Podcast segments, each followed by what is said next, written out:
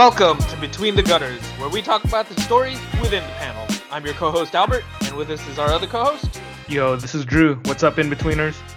Hey, hey. So this week we're gonna cover another comic, as we usually do. Uh, there's been news as of late that uh, the series Saga is going to be coming back from hiatus. Well, And we, we don't thought- know exactly when it's coming back. We just Oh. know it's coming back at some point. Probably won't know. be this year. Okay, okay. Well, it was announced that at some point it would come back, so that's more of an inclination that we've had in a good long while that anything was going to happen. And uh, Uh, Sag- yeah, I mean, basically it was just BKV putting something up on his Instagram saying that he hasn't forgotten about Saga and that it will come back at some point. So all we got to do is just keep on living until that moment arrives. well, we could go the extra step and make sure that he keeps on living. We need to do everything in our power to protect him and Fiona Staples so that Exactly. they can stay alive long enough. to finish their masterpiece. Exactly. Yeah. So, So, for those of you that are fans, If you uh, see them crossing the street, make sure you cross with them so that Yeah. they don't get struck by a truck. do not hesitate to sacrifice your body for their well-being. Take a bullet for them. Yeah. Stomp a child if you think that child will grow up to murder Brian K. Vaughan or Fiona Staples. Just, Why, why would a kid try to kill them? I don't know. If I look into the eyes of a child and I see in my heart of hearts that that child will grow up to become a murderer of someone that I love, I won't hesitate to smash that kid into the ground. Now it's just starting to sound like you're looking for an excuse to beat up a kid. Maybe, maybe. That's for the courts to decide. It was self-defense, Your Honor. In 15 more years, he was gonna kill my favorite comic book artist. In fi- every day he gets stronger and I get weaker. this is when I will have the most uh, leverage over him. I needed to take advantage. What are we even talking about now? Apparently, we're talking about plans to beat up children. Albert, if you had to beat up an eight-year-old kid, how would you go about it? Oh man, I would pick up another child and club him over the head with that child. Sounds like you need to visit a preschool and play whack-a-mole with the kids, using a, another kid as a whacker. Um, but anyways, uh, yeah. So, um, yeah. Just in brief, uh, Saga was a pretty well-regarded series that came out a few years back. I don't know how many years exactly. Um, you mind giving us the? Launched back in March of 2012. Uh, I'll just run down the credits. I Yeah, guess there we go. We're we're at it. So co-created by Brian K. Vaughan and Fiona Staples. BKV is the writer. Fiona Staples does the art. That includes the line art as well as the coloring, which is pretty insane if you think about the amount of work it takes. And, and she also letters part of the the comic and and uh, there's also uh, Fonografiks who does the logo treatment, the design, and the rest of the lettering for the series. So really small team here. Uh, there's not really, uh, I mean, it's an image book, so you can you just know that it's everything that gets published is pretty much unfiltered, and and it's what they wanted to create, Yeah, which is probably the purest form of storytelling. yeah. Brian K. Vaughan was already a pretty known quantity at the point in his career where he decided to write Saga, but I want to say that Saga just propelled his career on an even bigger path. Like Mm-hmm. it, it was something that was creator owned and uh, like you mentioned he, he he wanted to tell a story he wanted to do it his way and image gave him the uh the room to do it and he kind of showed other uh other creative talents that he didn't need something like the big two i mean the other creative talents were finding this out in other ways but he was definitely a shining example of going your own way and just making it big because Saga when it came out was just a critical darling, I think. Yeah, it was a critical darling. It it sold really well and became a big success. Yeah. Ended up winning a bunch of awards. I think it won, according to Wikipedia, uh, it won 12 Eisner Awards and 17 Harvey Awards. That's crazy. Yeah, those are pretty much the the top two industry awards, and like between 2013 and 2017, they were just dominating. Yeah. Even the first story arc won a Hugo Award, uh, you know, the science fiction uh, award for best graphic story.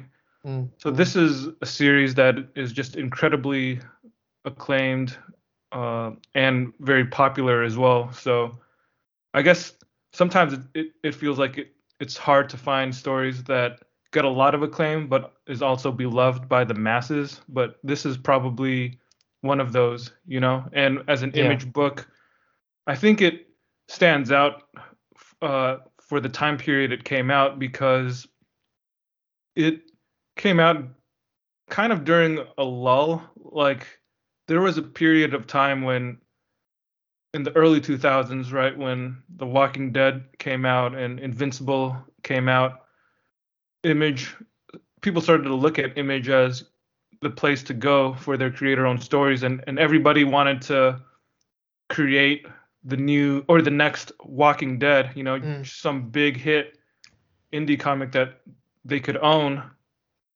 And then for a while, it it got kind of hard to to see, you know, what was gonna last. And when Saga came out, that was that's probably been Image's most successful book since then. I mean, I haven't I didn't really do much numbers research into this, but I'm pretty confident that Saga was their most successful book since something like The Walking Dead Mm. In Mm. terms of sales. Like the the first issue is something that it burned through the first printing. I mean, if you're a key collector, you're probably gonna pay like a bunch of money for it. And it's just constantly getting reprinted. The the trade paperbacks are always readily available. Mm. You know, this is something that is for everybody to read. yeah. Unless you're a kid. It's not really for kids. Yeah, yeah. There's uh there's some uh let's call them interesting visual things going on in there. uh But one of Yeah. the other things about Saga that I I thought was cool about uh how like you were saying it, you know, BKV was already a pretty established name at this point. You know, he had been writing comics since I think if not the mid 90s, the late 90s, mhm. doing a lot of Marvel and, and DC stuff and of course uh his his first real big hit was Y the Last Man over at Vertigo, a Mhm. DC imprint. And there's uh, a Vert- uh, a TV series based on that that's coming out soon. The, the trailer came out uh, Yeah. maybe a week ago for Yeah. Y the Last Man. I think it's going to be on Hulu. So that was something that Oh, he uh, put out or co-created with Pia Guerra back in the early 2000s. And then a few years after that, he had a series called Ex Machina, which was published by Wildstorm, another DC Comics imprint. Then at some point, I think after Y had had ended, and maybe during the time he was wrapping up uh, Ex Machina, he started writing stuff for TV, Yeah. and he, he was working on shows like Lost. Uh, I forget if there Beneath was the anything else. Dome was Under another show. Dome. Under the Yeah. Dome, there we go. Was another show he worked on. I think the show. I don't know when he started working on the show, but I think the show might have come out during the run of Saga. So, Okay. but yeah, you know, he's. It's all just to point out that he's he's like this pretty prolific creator, and He stays busy for sure. yeah, yeah, like just look at his bibliography, and he he's got a bunch of great stuff. We we've we've talked about uh, Runaways on one of our episodes in the past, and that was one of his Marvel comics you know he, he's he's got a lot of great comics like pretty much everything he's he's done is worth reading yeah. you know Yeah. even even his really early work is still entertaining Hmm. but when it came to to Saga, I think one of the interesting things about Saga is that he ended up asking Fiona Staples to work with him, and she was kind of an unknown name at the time. Mm. You know, at, at that point, I think the only thing that I really knew her for was random Wildstorm comic. she did this Jack Hawksmoor miniseries. Do you remember that one? I believe so. It was like a six issue that was kind of uh it wasn't like a It was like an origin story. Yeah, exactly. I was gonna say like a secret origin of Jack Hawksmoor or something like that, right? Yeah, yeah. I think it was called The Secret History of the Authority, Jack Hawksmoor. Oh, okay, there we go. Yeah. Uh, I had some of the working pieces. yeah. Close enough, man. Close enough. Yeah. Yeah, that, that was a, remember a story that I, I, I remember finding it in a quarter bin like a bunch of years ago. I think it might have even been a dime bin because I want to say you got Yeah. that from Elusive that one Oh, Black yeah, Friday. That's right. I think it was the dime bin. Yeah, so they were like it was sixty cents. yeah. Yeah. Uh, I think that comic it, it was okay. Like her art was was cool and, and stuff, but I don't really remember the story particularly well. I think some guy whoever wrote it wasn't really uh anyone who stood out to me. Mm, mm. So when when Saga came out, it, was like she leveled up, you know, like Yeah, in a big way. Jack Hawksmoor comic was was decent, but then uh, when I saw Saga, I was like, whoa, this this really stands out. You know, like this is different. It, it kind of looks like almost like those, like definitely the cover of the first issue and, and like the promo stuff that came out when uh, when they were uh, pumping out or you know hyping up Saga to the public. It reminded me of like Drew Struzan or those you know 70s or 80s movie posters like she she definitely has that kind of classical style and eye for composition uh, and the way that she colors things is it's got it doesn't look like a lot of jobber comics that you see from the big two nowadays or you know in the past 10 years Mm. coloring is definitely one of the the strengths of her as an artist Yeah, yeah, Yeah, I found Um, it pretty cool that uh, BKV ended up working with her, you know, and, and now she's Yeah. like one of the the biggest artists in in the industry. yeah. She's gonna be doing magic cards. Did those already come out? I don't know if they came out yet. I I don't think they did because I feel like they just announced them. So, um, yeah, they're like a secret. I think they're a secret lair drop that they're doing. Uh, that she's exclusively doing the art for. Oh, okay, Um, okay. So that's cool, right? Yeah, totally, Yeah. totally. I mean, even even throughout uh, the time that Saga's been going, like so so how Saga's been published, they they usually uh, published six issue increments. Like those those tended to come out pretty much on a monthly basis, and then when that arc was completed, they would take a, a couple months off, and then the trade would come out, and then they Mhm. would start the the next arc Yeah. so they've taken some breaks here and there, and and right now the the series has been on hiatus since for about three years already. Yeah, like since summer 2018. Yeah. Uh, and and uh, during It's during that time, she's she's done a few other things here and there, like a bunch of different covers for other comics. I remember when when uh, Mark Waid started writing Archie, she actually drew the first few issues of it. nice, nice. Yeah. Yeah, I I want to say that currently the series is at 52 issues? 54. 54? Okay. Yeah. so um yeah, I noticed that they were pretty pretty good at, about like it wasn't like they just stopped out of nowhere, right? Like they were pretty deliberate in how much of the story they were putting out and um you know it it felt like this was a, a really long story that was going to take place over the course of um the life of all the characters Mhm. uh, that they created. So you really do feel like you're getting uh, incremental chunks uh, that they planned out uh, of of the story. You know? Yeah, yeah. Especially Yeah. because you can see that time does pass because Yeah. one of the main characters is the baby, uh, Hazel, and you see her grow uh, over Yeah. the years.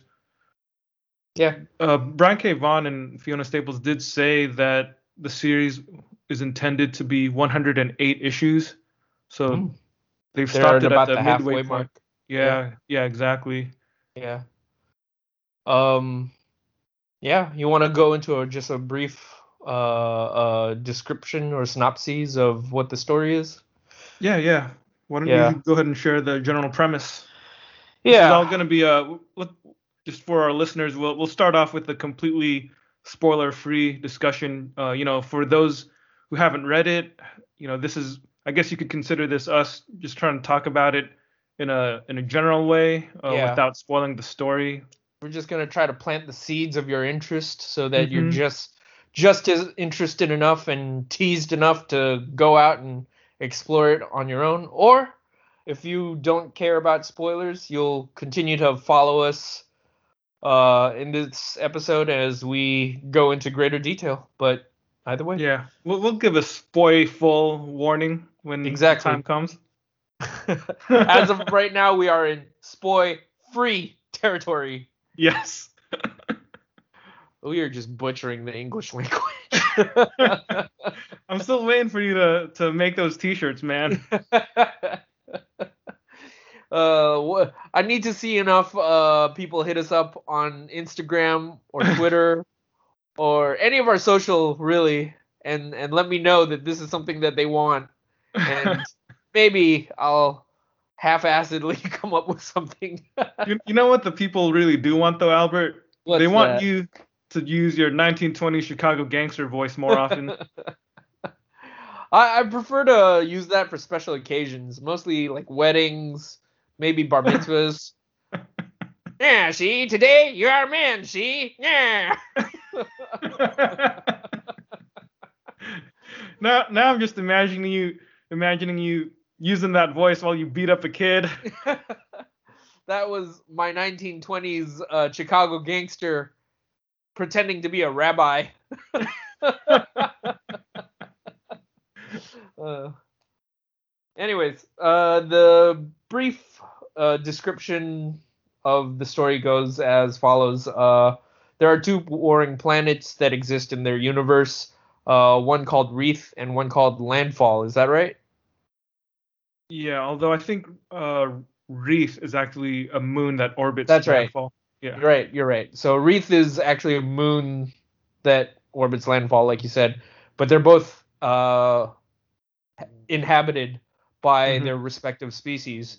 And at the beginning of the story, you find out that these two planets have been at war for centuries, and the war is just so massive in scope that it it's even expanded beyond these two planets to the point where they're actually fighting a bunch of proxy wars with a bunch of uh, species uh, across the galaxy. I want to say. Mm-hmm. Um, but as the story start, so as the story starts out, the the war has already been going on for a while, to the point where it's just it's just almost part of the background. You know, it's just a normal way of living, and Mhm.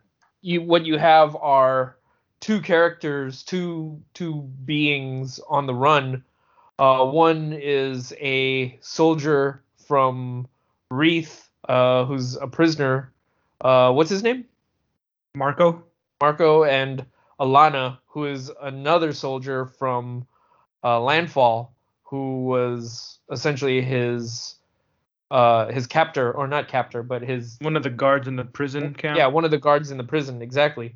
But when the story starts out, they're on the run because they've fallen in love and they've had a they've had a child with each other and they're just trying to start a new life away from this war. They want to uh yeah, they just want to have this new life together wh- where they're not caught up in this conflict. And this uh, and the story follows the two of them as they uh, right at the beginning of the story, they they were not only in love and married. Uh, but the soldier Alana from Landfall, she's pregnant with a child that's a hybrid of both their species, and mm-hmm. right at the beginning, forces on from both planets are after this couple, this family, to mm-hmm. for whatever reason, either to uh, erase the existence of this child or to to use it as some sort of political cudgel. Uh, but that's that's that's basically the short version of the story. Um, is there anything that you wanted to mention or anything you felt uh, was worth highlighting, Drew?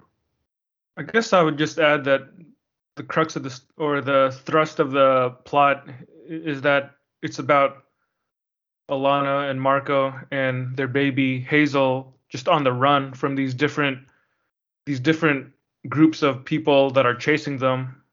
Uh, and the other thing that I would want to mention is is that all of Alana's people, the people from her planet, they all have wings. That's mm. kind of the distinguishing feature of their species. Like they all right. might look different, and their wings might come in different forms. Like you might see some of them that have wings that look like uh, bird wings. Some of them have wings that look like insect wings or mm-hmm. bat wings. But the point is that the people on from their planet have some kind of wings, mm-hmm. Mm-hmm. whereas the people from Marco's moon they have horns. So that could be like a single unicorn-like horn, or it could be like, like a ram's horn or ram horns. Yeah. So it, you know it can look different, yeah. but they, they just have some kind of protrusion growing out of their head. And, and the other. That, oh, huh? go ahead. No, no I was just gonna go say ahead. that the other hook is that Landfall is known for their technology, whereas Wreath, uh, Marco's moon, is known for uh, their soldiers using some kind of magic abilities. Mm. Yep. So it's a world that's populated with all sorts of other aliens in between. So uh, some you mentioned some of the uh, other worlds that this war has spilled out to. Um, you know, kind of like proxy wars that are fought uh, using through alliances or conscripts from other planets and other species. So yeah. like, there's all these other different types of people. Um, yeah, it's a pretty fleshed yeah. out world with a lot of uh, yeah, a lot of just different characters, lots of moving parts for sure. Mm-hmm. Mm-hmm. Were you gonna say something while I was talking earlier? No, no, no, no. I I was just uh I was agreeing with you. Oh, okay. So yeah. Good job yeah. there, Drew. Thank you, Albert. Uh, that's the ticket. You got it. no cement shoes for me, huh? so let, let me ask you a general question, Albert. But do you dig it? Do you dig Saga? You like it? I appreciate it. I I I see. I think I see what the appeal is, and there there's definitely elements or aspects of it that I'm I'm invested in. You know, to the to the point where um I I, I enjoyed what I read, and when more comes out, I I want to know what the trajectory of their story is. I want to know where it goes, and I'm curious to see how the lives of these characters end up. So mm-hmm. yeah, I, I I I definitely think that the uh that the accolades are warranted. Mm-hmm. Mm-hmm. Yeah. Well, what about so, you, Drew? Oh, go ahead. Oh, I was gonna ask you what were the things that you appreciated about it. Uh I like Brian Brian K. Vaughan's sense of dialogue. Uh, the art is definitely good, but um, you know he he has a pretty casual way of talking that uh, comes off as pretty believable and engaging, and uh, yeah, it just sounds realistic. And I I also think that in terms of the way he, that he develops his plots, the way that he develops uh, the character arcs for the for all of the the characters that are involved in his story like mm-hmm. that's not an easy task to be able to have this huge cast of characters that's constantly uh constantly changing and to be Yeah. able to uh, develop their stories. You know, planning it out over the course of 54 issues. You know, who gets to live up to one point, what point, and what purpose their uh, death or their exit is going to serve, right? Like, yeah. just planning that out you know from way way back like it's it's an immense undertaking and um you know to do that so seamlessly uh that is not an easy task you know there are Right. more there are a bunch of examples uh that I can think of where you know it just comes off as clumsy when when someone tells a story and you know uh they they try to write convincing or compelling story arcs for people and it doesn't always it doesn't always hit you know and in, Mhm. in fact it could fall flat so um yeah brian k vaughan does an amazing job of uh writing very uh compelling story arcs for these characters and uh yeah that Mhm. I, I i think that's probably the strongest aspect of his work is is um is just the lives that he creates for these characters you know Mm-hmm. Mm-hmm. Yeah. Yeah. Do you think that's the when you said that's the strongest aspect of his work? Do you mean specifically in regards to Saga or his work in general? I like, meant is that his, key strength as a writer? Uh, when I said it, I meant that in regards to Saga. Uh, Okay. I would have to think on it to see if, well, now that I am thinking about it, uh, at least in a just a a, a casual way, not when I Mm-hmm. when I'm considering it, Mm-hmm. I would say that that's a pretty strong thread that runs through his work. You know. Yeah.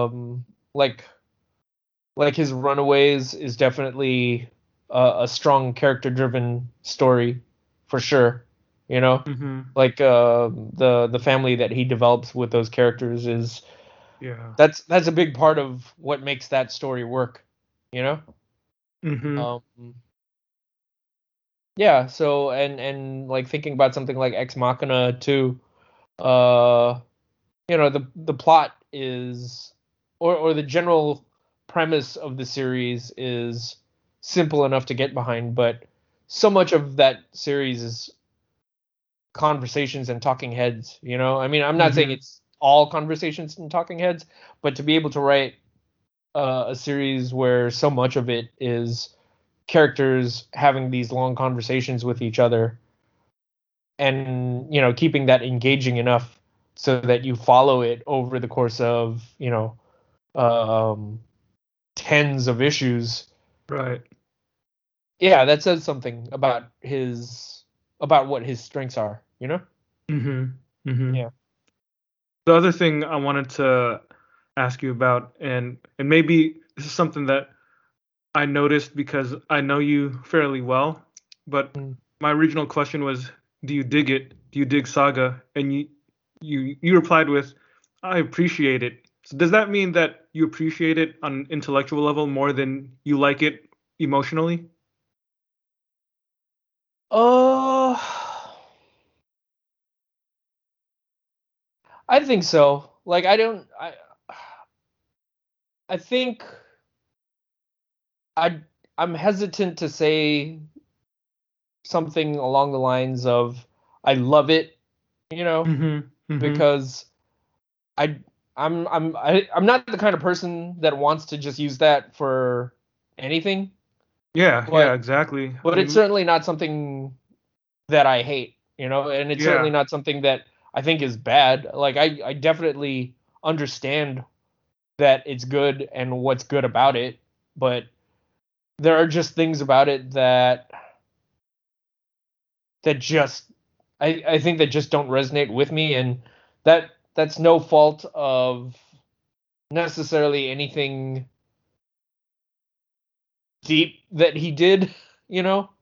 Like it, it might be just something as simple as if I could okay, if I could come up with an example, mhm. um, but just think about it this way. If if this had been a story about vampires, I would I would be into it like because of the character work and uh, the story that he tells, but vampires as uh, a as a, a product of the the story as over overall that's uh that's a hard thing to get past you know like Right. i'll i'll still read it and i will uh consume it for the things that i do enjoy about it but at the end of the day there are just some things where i'm just like uh do i You're wish not he into vampires. Yeah, do I wish he had done something different? Yeah, I do. But overall, I'm still glad that he made this masterpiece, you know? Yeah, yeah. Well, I guess we can be thankful this isn't the Twilight Saga or whatever. Yeah, yeah, oh, for sure. Like if his next thing was like I'm I'm thinking of telling this story and it's going to be the greatest thing that I've ever worked on, but it's about vampires. No, see, there's this there's this clan of vampires that's been at war with these werewolves, right? And then this one werewolf falls in love with a vampire and they have a baby. Yeah, yeah. There'd be a part of me that'd be like, BKV, I love your work. Uh, I respect the man, but you are just making this so hard for me.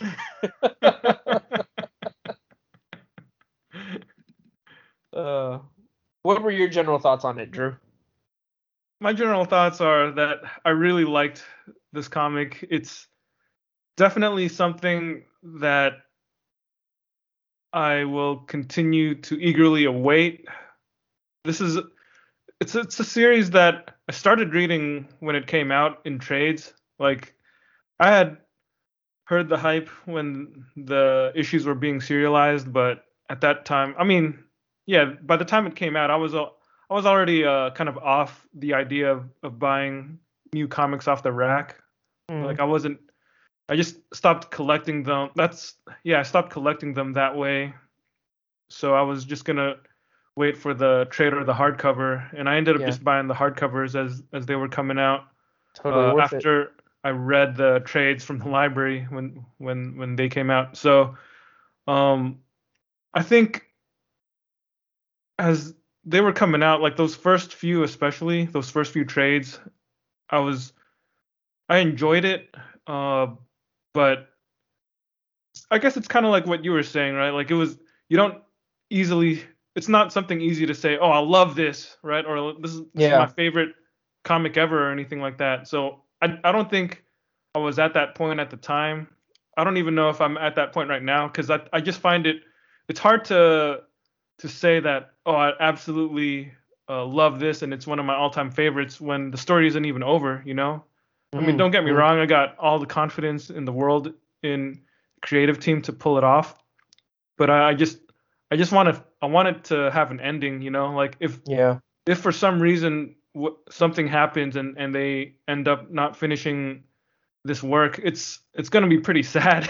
like, Drew, huh? what if it ends and we find out it was Agatha all along? Dang, that would be an unexpected twist, man. I I don't think I would like that. I would have to pick my jaw up from the ground, from the We would have to we would have to bring back to life all the kids that we slaughtered along the way, and you know I would have to apologize to their parents and exactly be like, we "I'm would have sorry, to apologize to their parents. it wasn't worth it. It The life of your child was not worth this."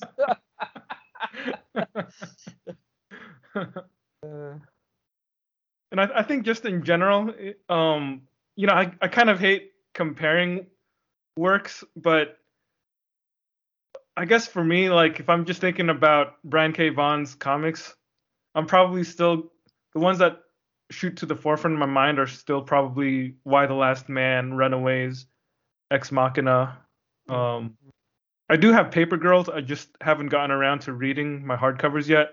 I think after once I get a chance, uh, maybe in the next couple weeks, I'm gonna dive into Paper Girls because I I know that story has been completed.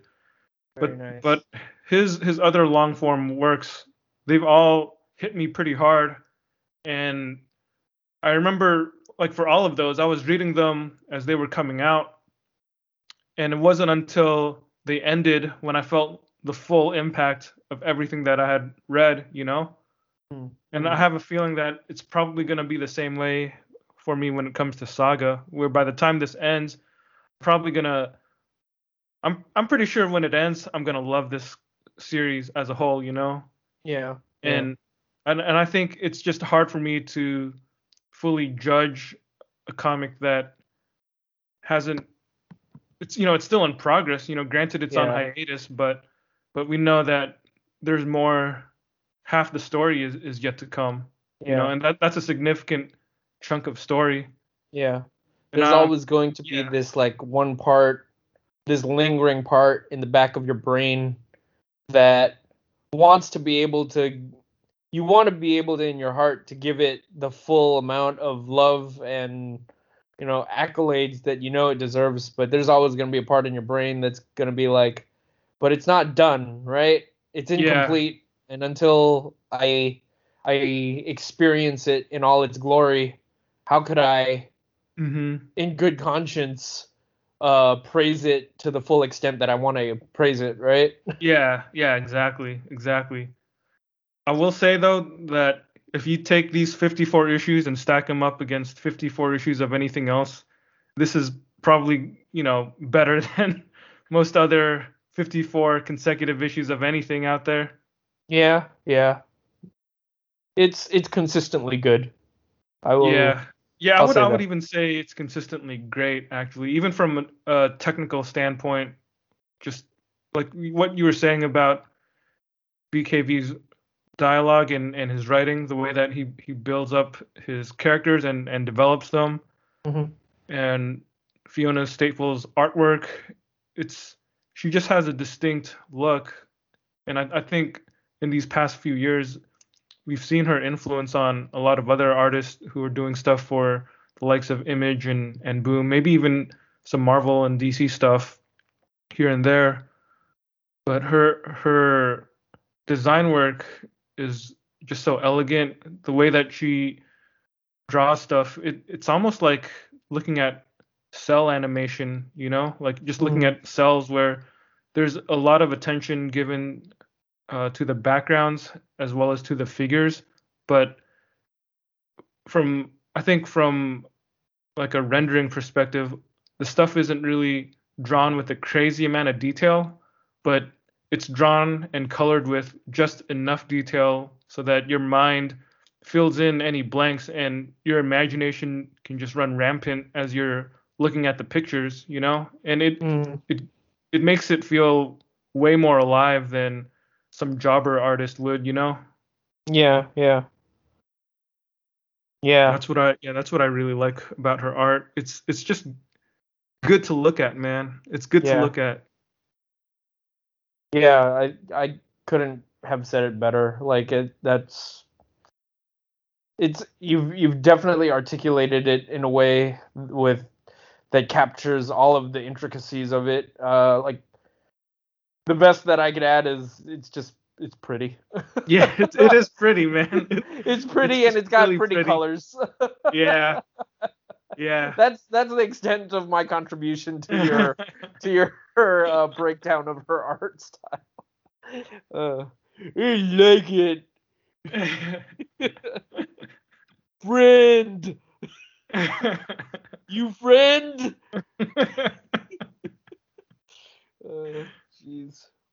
Here's the other thing about a lot of stories that I've uh, that I found from uh, from BKV's work, or just a common thread or trait from his work.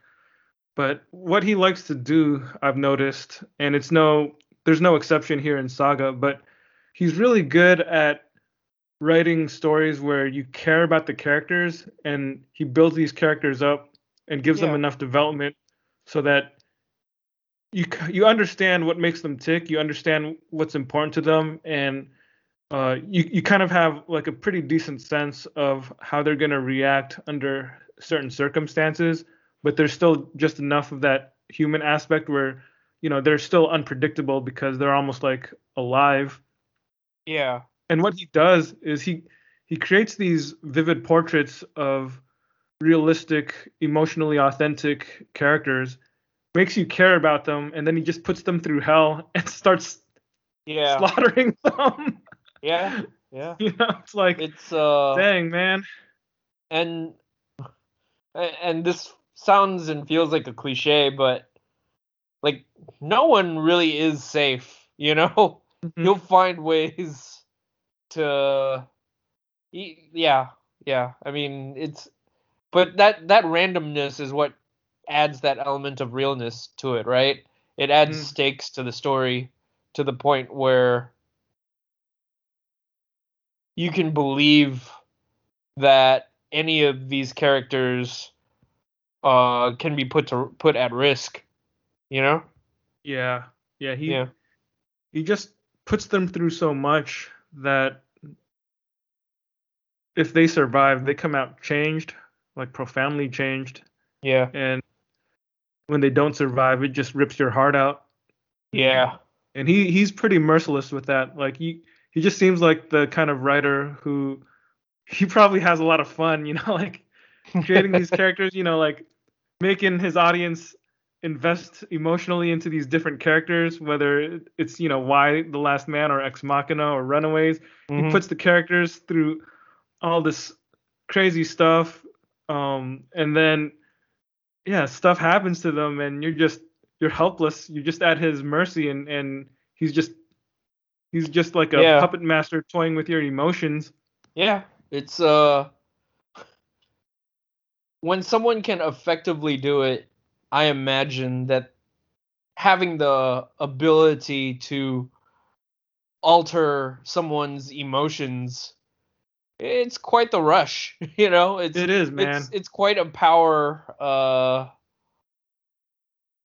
play, I guess, or it's it's uh yeah, you know, like that's not an easy thing to do. It's not moving a cup from one spot to another, you know. It takes there's an artfulness to it, there's a craft to it to be able to evoke something in another human being with fiction.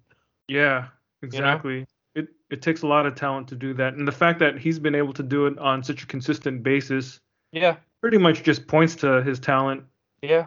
It tells you that he really knows how people work on the Yeah. inside. yeah. Yeah. Exactly. I was also going to ask you, Albert, but were there any elements or things about the story that you didn't dig? Uh I mean I was gonna save it for the Oh, the more spoilful. Okay, uh, okay, that's fair. aspect of the conversation. So I I, I didn't want to give away too much Sure, to, sure. to to those that are listening. Um, if you want, I could try to. I I mean, I guess I could navigate navigate away from bigger plot details and just kind of keep it vague in my description. Okay, description. okay. So, um, yeah, we we did mention uh, earlier on that this the uh the found uh I guess the foundation of his story is that the two worlds at war include a world where you have uh a planet that uses magic almost casually uh to the point where magic is almost just a normal thing to them you know like you know the, they they use magic the same way that we would uh you know pop open uh, a can of soda or something like that you know? It's just that easily accessible. Well not easily accessible. There are rules to it but it's certainly more accessible than what we believe magic to be. Mhm. and they're at war with landfall which is a planet of just super science you know? Uh just uh technology so advanced that uh they can do so much with it right? Mhm. and there's something about that idea of um that level of just pedestrian magic going to war with science fiction that I don't know it it leaves me feeling a little cold to to it you know Mhm. um and I think I felt this the first time I read it too. Well, it was just it wasn't something that I it wasn't an idea that I loved. It wasn't an idea that I like had ever clamored for. Uh, yeah. Like I I think when I when I think about like my fantasy stories or my science fiction stories, I prefer to just either have like a really like my fan if I'm gonna enjoy my fantasy stories, I prefer it to just be big fantasy stories, Like right? High fantasy, traditional Yeah. fantasy. Exactly, exactly. Whereas with my science fiction, I just want it to be just straightforward, balls to the wall science fiction, right? Like I, I don't. I think there are some rare occasions where the two mix, uh, and it's effective, but it's not. It's not something that I usually like like a lot. Like another example that I that I was thinking of is uh, what was that one Kurt Busiek series, Arrowsmith? Oh yeah. Mhm. Yeah, like that. You know, it was a fine comic, but it was it was a it was a story about a fictionalized version of uh World War II, but Was it World War had Two or World War One? oh, it might have been World War One, but instead of people using, I mean, people were still using guns and tanks and stuff, but people had magic too, you know. Yeah, And- they were like these uh, elite group of soldiers or something. Exactly. And there was just something about it that just I, I don't know, it just didn't jump out at me, you know? Mm-hmm. You don't you don't prefer the two different uh concepts to intermingle. Yeah, yeah. It's I, kind of like oil and water or something. I guess so. I guess so. Um you asked me uh before we started the episode like what about something like Final Fantasy?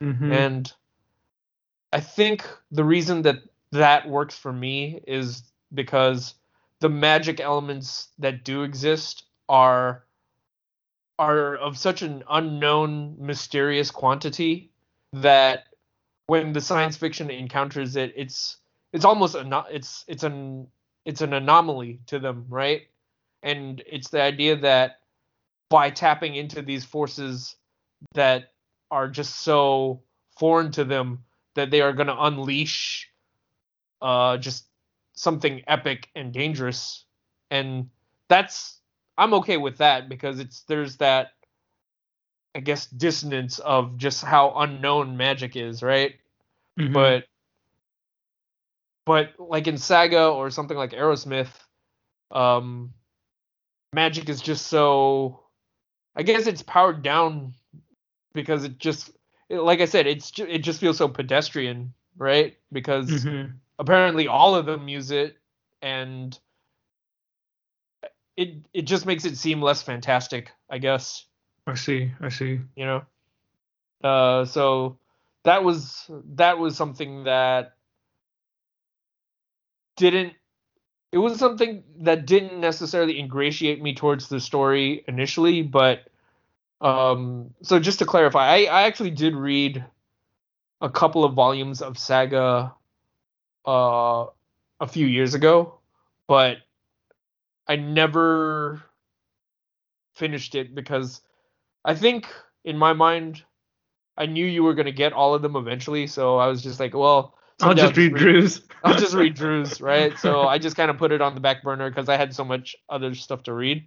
But even then, I I kind of had the same impressions, Mhm. and reading it again now and reading it, everything that has already come out for it in uh up to this point, I will say that what helped me to appreciate it more, to appreciate it more, was was my ability to read Brian K. Vaughan's voice and to almost shut those elements off in my brain as I was reading it. So Mhm. as I was reading it, I was reading it more as just a war story between two warring nations as opposed to Yeah. uh, you know, a magic nation and a science nation, you know? Yeah. So I was just kind of downplaying those elements in my mind, and it was just more of a story of just what have you had two countries that were at war, and these two uh, you know, uh, They had different they, they races fighting with two diametrically opposed forces. Yeah, uh, and you just had these two different races who were running off uh, to try to start a life with each other, and and just viewing it through that filter eh, made it that much easier for me to Yeah. to digest it. You know? Yeah. Yeah. Well, at least it wasn't magic vampires versus science fiction werewolves. Yeah, yeah. oh, oh man. Oh man. Whew.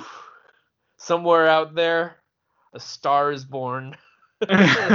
Some somewhere out there, someone is getting ready to make this happen. Uh, Are there any other uh, spoil-free topics that you want to hit before we go into spoiler mode? uh, no, I, th- I think we're we can we can go right into the spoilers. Uh, yeah, yeah. Um, I'm I'm game. All right. Game of Thrones? Game of Thrones. Is this Game uh, of Thrones meets Star Wars, Albert? in the most superficial way possible. Sure. It's about a war that happens in space and uh, people betray each other. So if that's what it takes to be Star Wars meets Game of Thrones, sure. If you have warring governments that are doing underhanded things uh, to to to uh, what's it called? Manipulate each other and uh, politicize things to to to take over their governments. If that's all it takes, then this is exactly that. okay. There you go, everybody. Star Wars meets Game of Thrones. Read Saga. And that's the end of the episode. okay, going into spoilful territory now.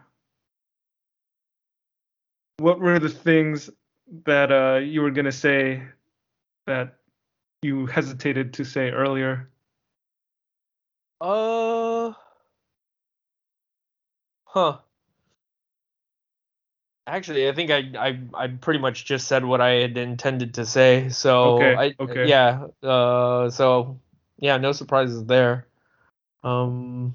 Was there something that you were gonna say uh, in regards to the world building? I, f- I forget. Uh. It was pretty much just that. Like, just I I do think that he fills he definitely fills his world with a lot of characters and there's definitely variety um but yeah i guess i'm conflicted because on the one hand uh his world building there there are points in it where some of the some of the magic or the rules behind the magic uh i don't even know if it's magic at, in some points but the you know i i understand what he's doing in order to like keep the story going like there are things Mhm. that he does um but i'm I, I think he's still talented enough and his characters are still engaging enough where they don't necessarily bother me too much Yeah. so uh, a lot of the story is about the family getting together and then forces forces forces that make them have to separate, you know, and Yeah. only to try to find each other again. So so there are entire chunks of the story where the family are broken up and all they're trying to do is get back to each other, you know? Mhm. Um, and one example that I can think of is uh, there's this one point in one of the story in the story where uh, Alana and uh, Marco's mother both get kidnapped, and you know they they end up on this ship just going that could go anywhere in space, and um, the solution to finding them is they go to this little seal seal person character named Ghüs, and they say, "Oh, uh, before we left, you ended up having one of these um, this creature called Friendo uh, on on our ship. It's like a gigantic walrus. It's a gigantic walrus that was initially meant for food, but they uh, kept it as a pet. But apparently, this seal, his species, has like some sort of mental connection uh, with with uh, their livestock. Their livestock. What exactly. you call it? Yeah. Yeah, exactly. And so they end up taking this character on, and they go into space, and you know that that's just kind of one of those things where it was like, oh, that's a little convenient, you know. hmm But again, like I like Brian K. Vaughan's dialogue and his characters enough where I can ignore these these kind of things, you know. hmm And uh, yeah, so I don't think it's like a huge downside or anything, but it's definitely stuff like that that I occasionally notice, you know? I see. I see. Yeah. Just things um, that happen a little conveniently. Yeah. Yeah. But I will say Gus Ghüs is might be one of my favorite characters just cuz he's a cute little seal dude. yeah, I think he might be one of my favorite characters too. I love his design. He just he yeah. just looks so cool and yeah. Uh, like as a his personality is endearing too. It really like, is. Like Even he's, when he's, he's probably like the one tough. person who's not a jerk. Yeah, yeah. yeah, and I guess yeah, he's even noble and heroic at times, you know, in spite of his adorable uh design, his look, his small stature, his small stature, like he's got the heart of a hero. yeah. Yeah. Yeah. It's funny how he he looks kind of like a a big baby seal, but yeah. he he's obviously more mature than in some ways he's more mature than like almost anybody else in there in, in yeah. the cast. Yeah. Like just his perspective on on life and his his wisdom and his demeanor. It's like this is a, a person that is just a likable character, you know? he's yeah. just a likable dude. So yeah. if Brian K. Vaughan kills him, it's gonna feel real bad. Yeah, that's almost that's almost immediately a sign that yeah. it's gonna happen. Right? It's gonna happen, man. I'm constantly like as I was reading the the the series, like after I had like after I had become accustomed to this character and like I I in my mind I I was at a place where I was enjoying seeing him around in the back of my mind, every time uh, something happened, there was a part of me that was like, "Oh man, this is the moment that he gets it," you know? yeah, I know. Same here, man. Yeah. and he he's had like so many close calls too, like yeah, times when his life was in peril, but somehow, some way, he was able to survive. Yeah. and yeah, exactly, and like he's he's clearly like not built like a fighter, you know. He's not a apex predator. He's he's just a chubby little seal thing. Yeah, so, he looks like he's about I don't know two feet tall or something. Yeah, yeah. Like and he carries like a animal. giant axe with him. yeah. You know what so, I did read though? I read that uh, Fiona Staples had a big hand in in in Ghüs being such a big part of the story because because I don't think that he was BKV kind of a throwaway really, character initially. Yeah, huh? he started off as kind of a throwaway character, but BKV Yeah. ended up liking his design and yeah. and, uh They had Yeah, to find a way to come back to the planet and introduce him. yeah, exactly, exactly. And well, it was a good choice. yeah, totally. And Yeah. I also think that speaks to how as the series uh, continued and progressed over the course of a number of issues, Fiona Staples became more than just the artist, you know, like she she was she's like the actual collaborator with him, you know, and Yeah. and uh in the in the extras in the hardcover BKV talks about how she's able to, to have that influence where she like they don't he doesn't just like write something and expect her to you know slave away at the at drawing his vision you know like they they actually work together and, and craft the story yeah Yeah. Yeah. Well, do you want to go? Do, so you know, having 54 issues available, Mhm. uh, that's a lot of story, man. And you Yeah. know, we we just kind of br- we just very lightly went over what the first arc was, which was the story of this family on the run, but there we mentioned earlier there was like there have been so many arcs uh in the 54 issues that have occurred and so much has happened to them um like i, I don't want to just like try to cram it all into this episode because it would just be too much to explain you know but Yeah. uh you know we did discuss Plus, we're in we're in spoilful territory now, so I imagine people who are still listening either just really like to hear our voices, or they've already read the comic, or maybe both. Yeah, yeah. I I'd like to imagine that we are seraphs to them, seraphs singing on high from a mountaintop, serenading them with our honeyed tones. I would love to hear you sing a hymn in your 1920s Chicago gangster voice. that uh, ooh, that uh, that is gonna have to be for another day, but that is that is a tall order to ask.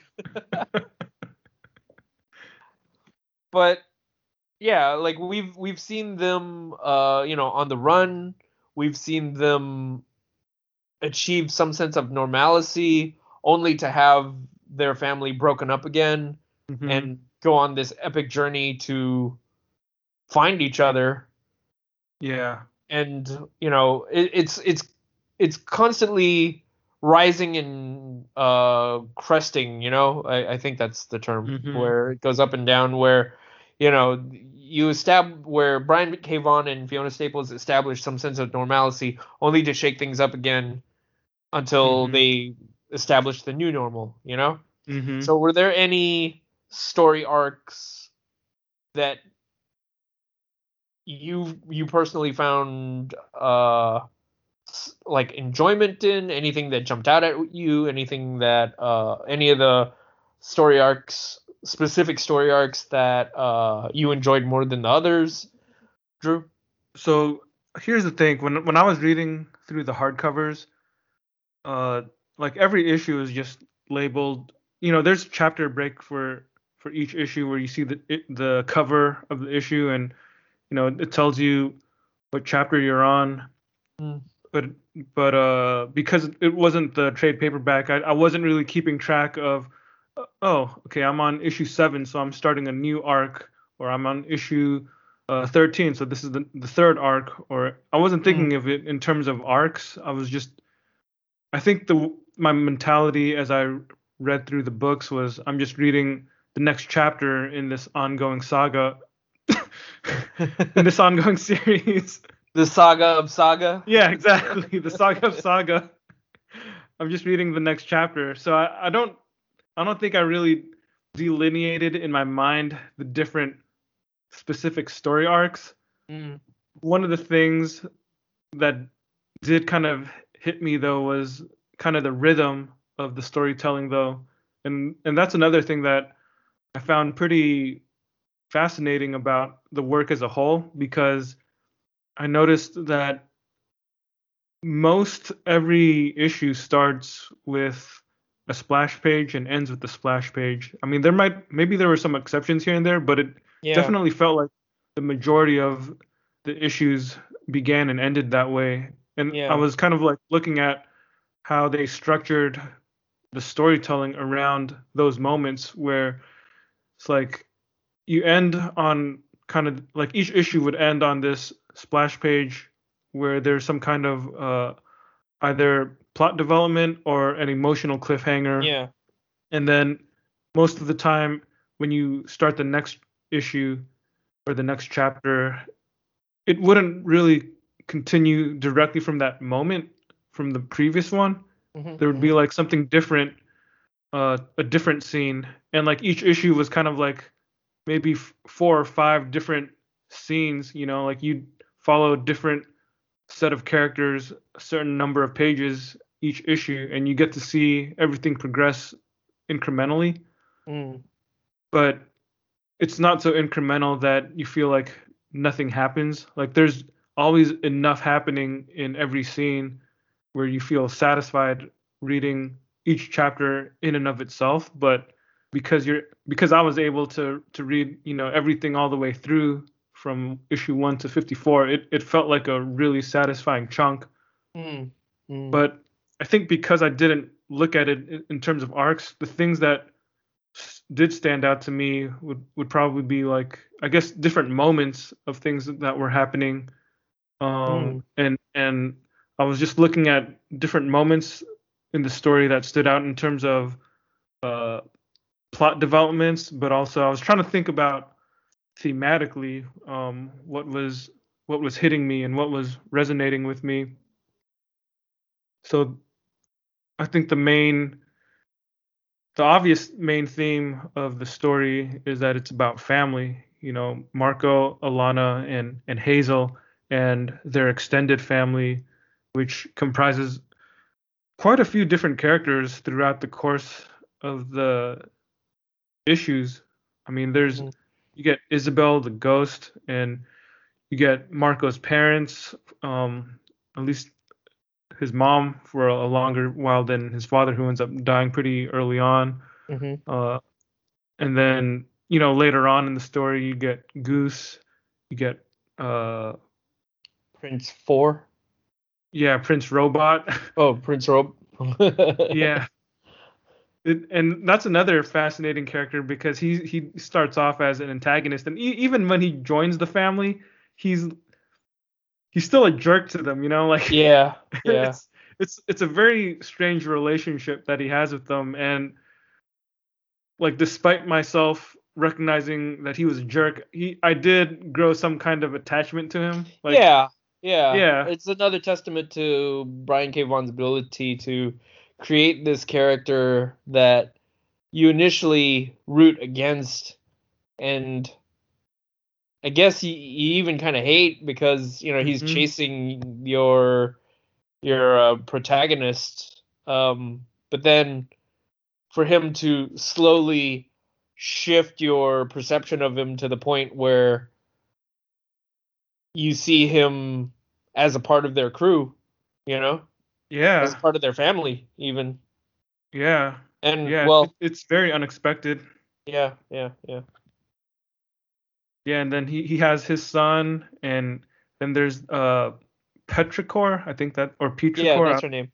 yeah, I don't remember how to pronounce it. Um, so yeah, yeah, there's just a bunch of of of characters in, in that family, and Yeah, as they move in and out of each other's lives, I think there there's just something about seeing it happen on the page as you experience the story that gives you a reason or or leads you to ponder what makes a family and and uh, how important is family you know things of things along those lines which i think adds to the the depth of the story. It's it's you know it's always something good to appreciate when you read a story that that makes you think about something even the villains or the antagonists in the story like the will like yeah, and and Gwendolyn, even though they're not technically part of the family, uh, they're more uh, of the pursuers who are chasing them. Like they they get a lot of uh, page time also. they do. Devel- the development they get, uh, dude. I, I mean, Lying Cat is like the the breakout character when Saga first launched, right? Like everybody loved that cat, and that that cat is a great character. Yeah, yeah. I mean, he's he's essentially a Pokemon. He just says one word, but like is that Lion one Cat a girl? mean. I thought Lying Cat was a girl. Oh, okay, my bad. So she's essentially a Pokemon where like all she says is one word, but that one word can mean so many different things Yeah. based on just context alone. Yeah, it, it's so good every time you see a scene where the other characters are talking and then it just cuts to Lying Cat and she says lying. so good. I don't know how they came up with that character, but that that is clever. That's a clever idea for a talking cat. Right. Another core theme that stood out in the story is that it's a story about creation. I was reading some of the the extras in the hardcovers and Brian K. Vaughan said that Saga is a story about creation and why people create new things in a world that doesn't always want something new. Yeah. And I, I thought that was very germane to everything in this series, man, because Yeah. when you read it, it it really is about all those things. It it works on multiple levels because yeah. it's a story about creation and creating new things, and it works when you look at it from the point of view of creating a baby, having a Yeah. you know having a child and and having a family, raising this baby, and you know basically giving birth to something in, into the world and uh you know she's essentially Hazel's essentially this hybrid something new to their to their world and her parents are you know raising her and nurturing her yeah. helping her helping her live and, and grow up to be who she becomes but it, it the the theme also works when you, you consider it uh, in light of creating a work of art or in, in you know in this case uh, creating a comic or a story or whatever the case may be you know it, it's not necessarily uh, a metafictional reference to itself but it does work uh, when you think of it in terms of how uh, just the act of creating any kind of art, whether it's a story or a comic book or uh, a novel or a poem or a song or whatever, you know, there there's always people that that don't want something new. Like they just Yeah. want the same old crap over and over again. So it, it it works as a metaphor like that. You know, like you you you can kind of imagine like all those people that are that are chasing uh, Marco, Alana, and Hazel. Those are the people that like Nickelback. you know. That's uh interesting way of, to put it. You know what I'm saying though? It's like the people that that always want the same kind of like manufactured, generic crap. You know, it's it it's it reminds me of uh, comic book fanboys. You know, they they're always looking for the next uh, Venom comic or they want some Yeah. Carnage. You know? They want a story that gives the illusion of change and difference, but Mhm. Really what they want is just something with They all of the the same same, old crap, trappings. they want the same old crap. Yeah. Look, if if you if you make Captain America a black man or if you make Thor a woman, they don't We've want that. what happens. yeah, that that's a We've seen what happens. That's something. and it's not even like I would even say that as far as changes go, it's pretty superficial, right? Like Mhm. in terms of what's at the core of uh of the kinds of stories that they're telling, they're they're not doing anything they're not taking any real risks, right? right. like real change would be would be doing something just so drastic to the character just to the storytelling that at the end they'd be almost unrecognizable from yeah, the character you can't that go you know. back. yeah that's change I Mhm. mean, but you know, again, like we've seen what happens when uh we make when when you know either of the big two make supposed changes to a character, like people lose their crap. yeah, big Yeah. babies. Yeah. It's Like, interesting. Yeah. Yeah, Go it's ahead. interest it's interesting that um you mentioned like how much of this story or like what motivates a lot of this story from uh Brian K. Vaughan's perspective is the idea of creation Mhm. because I feel like so much of the story revolves like okay, th- this is a pretty complex thought, so it might I might go to a bunch of random places and it might even lose like some coherence coherence by the time I'm done with it, but I'll try to make it make sense nonetheless. Give me the give me the ravings of a madman. I'm ready for it. we are all ready for it. 9/11 was an inside job. Whoa, whoa, whoa, whoa, whoa, whoa! Hang on there, Albert. the Earth is flat.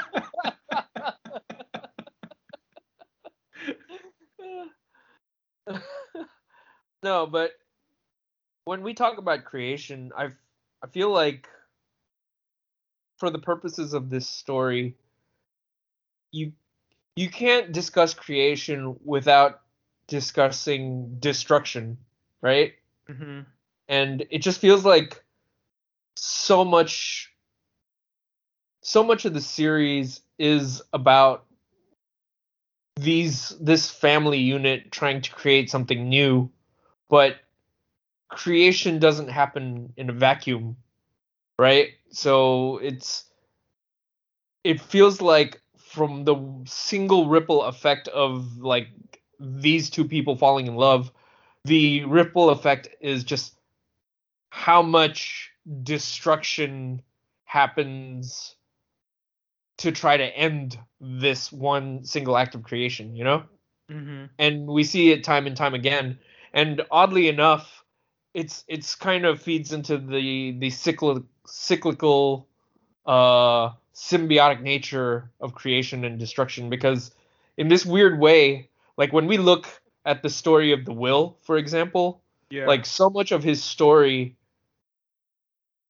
revolves around uh, okay towards the beginning it it it revolves around him trying to do like some good but ultimately he falls down this cycle where because someone gets killed someone that he loves he he constantly pursues that revenge and all the things that spiral out from it just lead to worse worsening uh, circumstances of more destruction and death you know? Hmm like to the point where um you know he ends up losing his sister and to the point where this guy who ultimately who who started out as generally a good dude i mean like his first act was to try to save a young girl who was being held as a Sex slave. sex slave at, on at, on a brothel, but by the end of it, he's still hunting down this family. Like he he's lost the the woman that he loves, and he ends up in a coma for a couple of years. And uh, you know, coming out of that coma, he's he's lost his chance for love again, and all because he continues to pursue like um Revenge, basically. revenge. Yeah, He's just full of hate. yeah, and by the end of it, he ends up killing. Uh, you know, um, well, we're in spoiler ter- territory, but he ends up killing Prince Robot and becoming like uh, cementing himself as the enemy of this family. Not not only does he end up killing Prince Robot, he ends up at at, at least as far as we know, he ends up killing Marco. You know? Yeah. And yeah it just it's interesting for me to look at that as kind of a now that i'm thinking about it as almost an inverse of their story of just how hmm how they wanted to take an act of creation and to use it as the foundation for like so one of the one of the themes for their the ongoing uh, recurring uh, plot elements in the story is that the two that Marco and Alana fall in love because of this novel written by uh written What's by his name? Oswald D. Heist? Heist? or something? yeah Oswald Yeah. D Heist and I think the way that most people view his work is it seems almost like schlocky romance but Yeah. the way that she that Alana interprets it is it's really a narrative about uh peace and uh pacifism and uh you know renouncing war right Yeah. and Some kind of unity. yeah exactly and that's how she and uh marco eventually end up connecting with each other through this work Mm-hmm. but oh man now i've lost that thread where i was going with it but You started um, somewhere uh, about how the Will's journey was kind of an inverse of the family's journey. yeah like once they get to to heist and they start talking to him um you know he he's constantly talking about like i feel like there are several moments where he's talking about how like what the opposite of war is and you know how uh well he says the opposite of war is sex but you know you could there's a way to interpret that where the opposite of war is an act of creation right like you could look Mhm. at sex as an as a form of creation and Mhm. it's interesting to see how the will just in this weird way even though he's on a path of destruction what what his destruction ultimately does is it creates and begets more destruction you know Yeah. Yeah.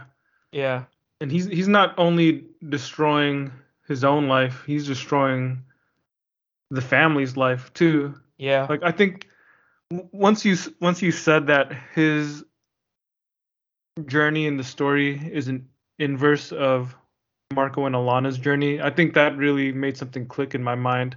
Because I, Yeah. I hadn't actually thought of that, but now that you mentioned it, I can only see it now. Because if you think about it, it's like he the will like his his lover the Stalk dies pretty early on and then he gets another chance at having his own kind of family when when uh, he's with Gwendolyn and Sophie and Yeah. Lying Cat. You know like the four of them are kind of a unit you know even though yeah even though uh, you know it starts off pretty tense between him and Gwendolyn, like there is this sense that after a certain point, there's potential for something there, you know. Yeah. But because he's so consumed with his revenge, his mission yeah his mission, it it just doesn't happen. yeah And he gets into the that coma, taking him out of action, and gwendolyn moves on yeah, she moves on. Um, and then his sister is just trying to help him, and ends up getting killed to to get the th- thing that they need for him. the spell. Yeah. and and then Sophie and Lying Cat bond. So Lying Cat's not gonna rejoin him or anything, and it, it's like he he just loses. he just ends up more and more alone Yeah, as he continues to pursue his revenge down this rabbit hole. And Mhm. There are even times I, I want to say that there's a scene where he's talking to his imagined version of the Stalk, the woman that he loves, Mhm. and she I want to say that there's a point where she even tells him that you know you don't really love me, like you know you think you do, but it's it's almost as if to highlight that whatever like notions of nobility or uh romanticized love that you were following like those are like long gone like we're at this point where you're just doing this out of obsession you know Yeah, yeah, exactly. He's he's just uh so caught up in the same old crap. He doesn't want something new. You know, if he had given up on his revenge early on, he could have had a new life for himself. yeah Instead, he just wants to read more Venom comics and and listen to Nickelback. yeah You know, he just Yeah. wants the same old crap. That's yeah that's exactly what a fanboy would do. yeah and instead of you know embracing the new em- instead of embracing the the thrill of the possibility of something different like he's just simmering in his madness and his anger Yeah. because he's chasing the one thing that just isn't there anymore you know Yeah, yeah, and I- think it's gonna be really interesting to see what they end up doing with his character in in the next few issues. You know, because he's he's achieved like he's half his basically it- Yeah. Well, I was gonna say, hearing you talk about it, like made something click even more in my brain, which is, and I mentioned at the end of the 54 issues that we read, like he's seemingly killed Marco, Mm-hmm. and that's kind of that was him crossing that final line, you know, where from there was like no a point of no return, and that was it, and he essentially so if we like if we're going to look into this as uh, an analogy for people who are incapable of change for people who you know like their venom comics and People who hate new things. yeah what there's a there's an interpretation where you look at that and what you see is because of his inability to change he ends up destroying Mhm. like one of the integral elements of this beautiful new thing, right? yeah, yeah, Like, and that that's that's, a heck of a exactly right. That's exactly right. Yeah. Because when when fanboys pour all their money into the same old crap, comics that We're aren't yeah. big to you know typical crap, they The end up chance for something new and beautiful, yeah. like how, how many experience. other potential sagas have we lost because people would have rather just bought the next issue of Uncanny X-Men to continue their run, you know? yeah. Or Batman or Superman or Spider-Man or whatever the case may be, just the same old regurgitated formulaic superhero stuff Mm. that you know, they that money that they spent on that if they had just tried a different book, if they had tried some other comic If they were willing to let go of whatever the else. chip on their shoulder Mhm. and just tell themselves, I'm just gonna ex- I'm going to imbibe in a completely new experience without any judgments or preconceived notions, and I'm just gonna see where this takes me. Like, Yeah. who knows how much better off they could have been, right? Exactly. Exactly. And you, you just know that fanboys, even when they don't like the series that they're reading, they still buy it out of habit. Yeah, They still buy it because they don't want to have an unbroken run. yeah, And and that's the worst. Like if if you're if they're enjoying something, okay, fine. You know, uh, I can understand why they keep on buying it if they actually enjoy it. But Go ahead and eat your paste with thumbtacks. exactly. By all means. exactly.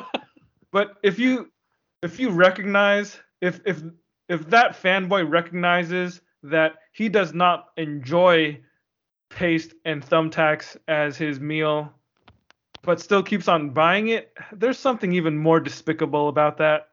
Yeah. Which is and man, now like I feel like you've opened something up because and, again, this might be me like looking into it more than it is, but when when the will begins, he's he's a dude, he's just a a a, a, a maskless dude with a cape, right? Mm-hmm. But by the time we get to it, he's Yeah. he's got a he's got a cowl. He's he looks like a superhero.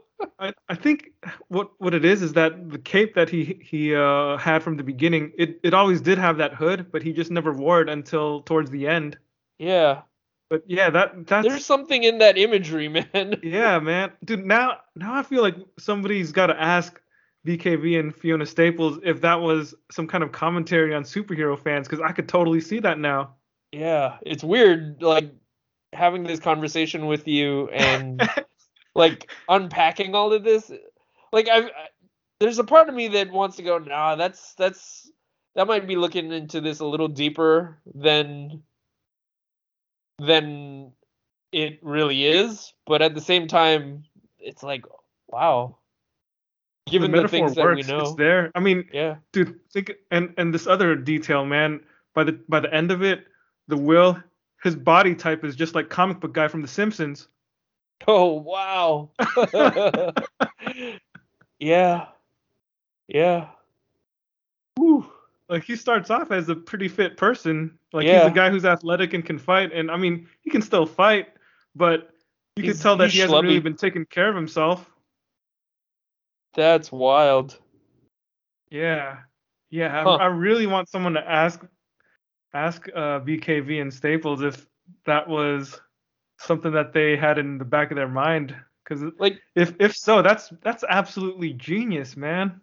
I mean, here's the interesting like bit of uh meta text, I guess. But I'm pretty sure Saga is the kind of comic that fanboys and gators, you know, comics gators, uh, are pretty derisive towards. Yeah, Yeah. Yeah. Uh, like I I I can't speak for uh a lot of them, but I have you know, and this is purely anecdotal, but I I have seen uh you know the occasional comment where on the occasion that someone of their ilk has something to say about it, it's usually pretty dismissive. It's it's usually something along the lines of uh, I, re- I remember this one quote where the guy was essentially saying that Saga is something that I hear people saying that it sells a lot, but I don't know anyone that reads it, as if to confirm in his mind that you know the only people that are buying this are like elitists or SJWs. yeah or something like that exactly and it's just yeah it'd be interesting to me if this was brian k vaughan stepping outside of that to make a, some sort of statement yeah, on that community you know yeah. I don't Oof. know if Comicsgate was a thing when he's. I don't think Comicsgate was a thing i don't think it was either or when he when they started the comic, but you know things. but fanboys have always develop- been a thing yeah, fanboys have always been a thing. That's for sure. Fanboys have definitely always been a thing. yeah and yeah, I guess I'd probably have to say that the a lot of comic skaters probably are those kind of fanboys that we deride. yeah the worst kind Yeah, yeah. Based on all the YouTube videos that we've hate watched by gators, and you know all the Twitter threads that we've uh, looked through, it. I'm pretty sure that gators would would hate this comic. yeah yeah like there's a lot of other social commentary within saga that that uh kind of just jumps out at you. I mean there's a lot of yeah There's a lot of about commentary all. about war. There's a lot of stuff about diversity. There's a lot of There's stuff about of stuff about sexuality. yeah. Yeah. So like Yeah. I'm, I'm pretty sure all those things man um I'm pretty There- sure there was it one goes line- out of its way to to engage in those topics. yeah. What were we gonna say? there was this one line about diversity that that uh, I remember seeing in I I can't remember what issue, but it was when it was during that story when uh when what's Marko's mom's name? Klara? When- when- Uh, yeah, when when Marko's mom and Hazel were on that prison world, and the prisoners were were reading uh, books. Do you remember that? Yeah, the- they were just sitting around and like they were laughing with each other, right? And Yeah, just kind and- of Mhm. sharing in their community with one another. Yeah, and one of the books that they were reading, uh, one of the characters mentioned how I can't. Well, I might be misremembering it, and I'd, I'd I'd have to like pull up the issue to give you an exact quote. But I think there was a line. It might have been part of it was Hazel's narration, I think, and she said something about how uh, diversity is a great thing, and then uh, in the panel you, you have the prisoner reading the book and it's saying something she's reading something about diversity and she says uh, without diversity we would all be a bunch of inbred pieces of you know you know flaming what? And it's like it's true you know if without diversity we would be all inbred Yeah, pieces of- biologically speaking. Yeah. yeah. yeah exactly yeah it, and it's not even that's not even a, a a it's not even a uh what's called an opinion that's just fact scientific Yeah. fact yeah That's funny. Yeah, and I want to say that part was in one of the later issues. So I don't know. Maybe maybe I don't know if if any of that is like a response or or a, a commentary on any of the vocal detractors of the book. But if if it is, I I could definitely see it. But Yeah. for all I know, it's just coincidence. Hmm. Did you like how Marko was coded as Asian? Was he? Yeah, dude, we can claim him. Well, You didn't catch I- that? I might have missed it altogether. What was the what was the uh the context? I mean, he well, for one, he just looks Asian. Um, Okay, that's interesting. yeah, he. You don't think he looks Asian? uh I, I guess I just didn't think about it. I mean, he he looks. I thought he looked Asian, and then towards the end, uh, in his final battle, that scene when he's fighting the Will, it looks like he's a samurai. Like he's wearing samurai kind That's of true. I armor. I did see that armor and I did think it looked samurai-ish, but them being aliens, I was just like, I guess he's just some sort of alien. well, I also saw in one of the extras, uh, Staples said that she did try to intentionally draw him as as Asian. Oh, okay. So I I hadn't I didn't read the the back matter, so yeah, that's news to me for I sure. so so that I'll take that as confirmation. I, I'll I'll claim Marko, man. I I claim him, dude. There we He's one go. One for the team. Yeah, man. Yeah. Were there Um, any other themes that jumped out at you? Oh wow. Uh, I, think the biggest theme for me was just the the stuff on family. Uh, well, no, that's not true. We we did mention that there was a lot of uh. I I guess the other big one is I guess diversity is the thing, right? Like Mhm. um, we we did mention that it's funny how in your face some of the stuff is where Yeah. I wonder I wonder if they just leaned into it just because, right? Because the the amount of uh like diversity in terms of uh sexual diversity that exists amongst the the cast of characters Mm-hmm.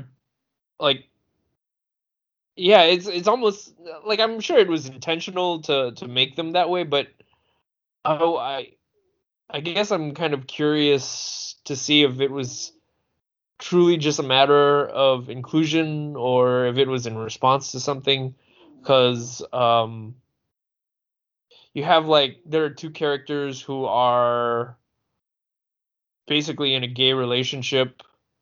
You have one character who is a transgender person, Mm-hmm. you know, and it's yeah, it's a lot of stuff like that that just I guess I just wasn't expecting that.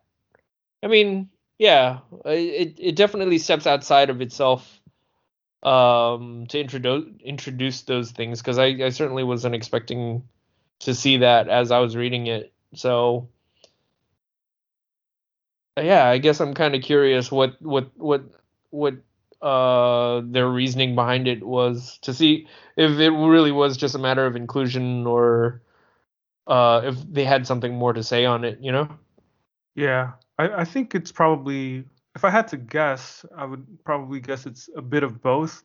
Mm. Because I'm also thinking about uh, how one of the big criticisms that people always say uh, for Y the Last Man is that it's it's outdated sexual politics, you know? Because when Y the Last Man came out, that it came out at a time when people didn't really think about uh, what it means Gender. to be transgender and Yeah. and things of that nature. It was it was more of a of a the culture was more just you know binary and you know male and female you know very simple uh, to understand that the last man is just the last man you know Yeah. and it didn't the comic didn't really explore uh transgender issues or non-binary issues or or people uh so I, I feel like part of me thinks that bkv probably with the passage of time and, and by the time He was just trying to Gundam be responsive to those. yeah, yeah, Yeah. I, I think I think he was trying to be responsive and and responsible in terms of you know writing a it's science fiction and fantasy story and a space opera, but you know I think most people want to create a story that still somehow reflects the world that we live in.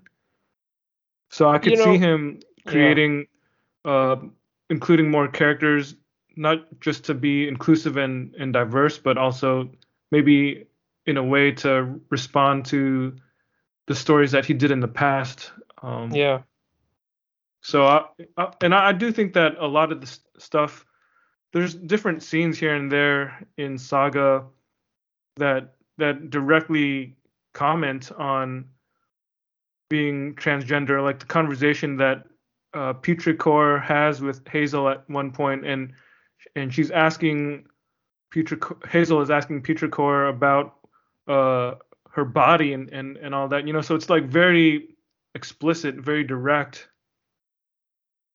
and and that's something that you didn't really see in something like Y the Last Man. Mm, mm.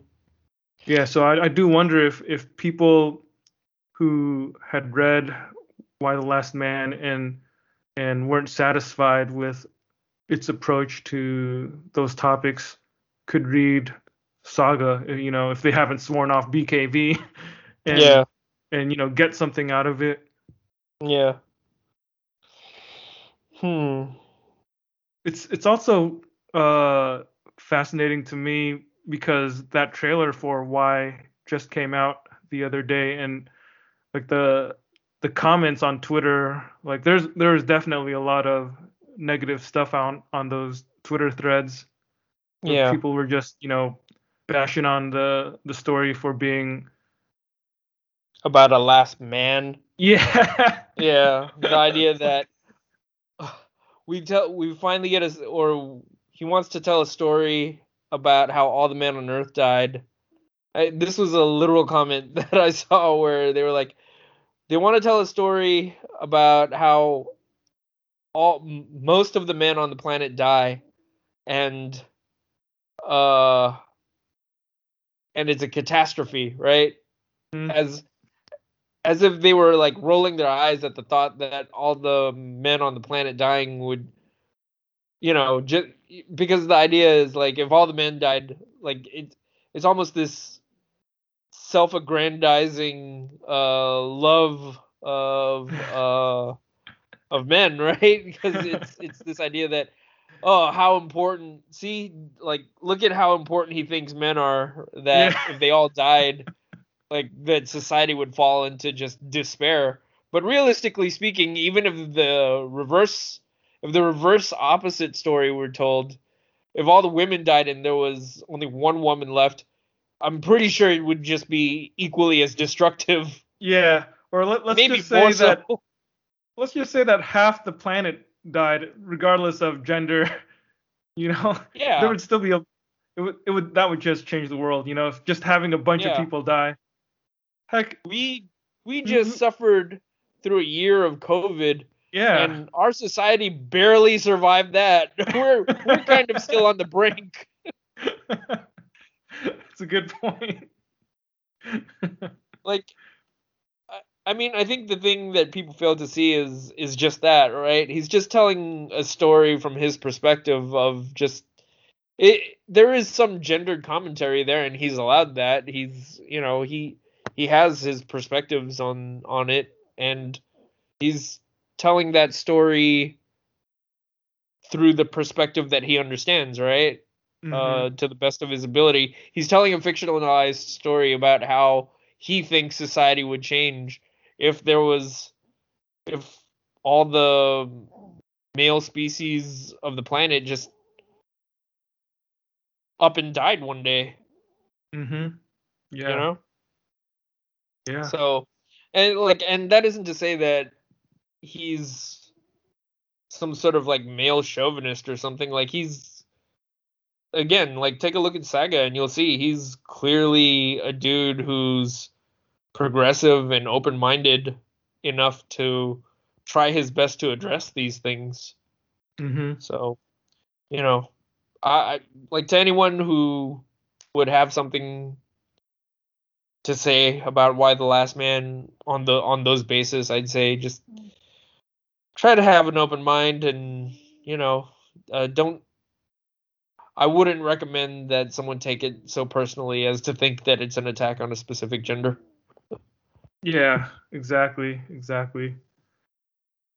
It's yeah, it I think if you if someone goes to Y the last man trying to look for uh things to get angry about they're That's they're gonna pretty easily find it. Yeah, exactly. Yeah.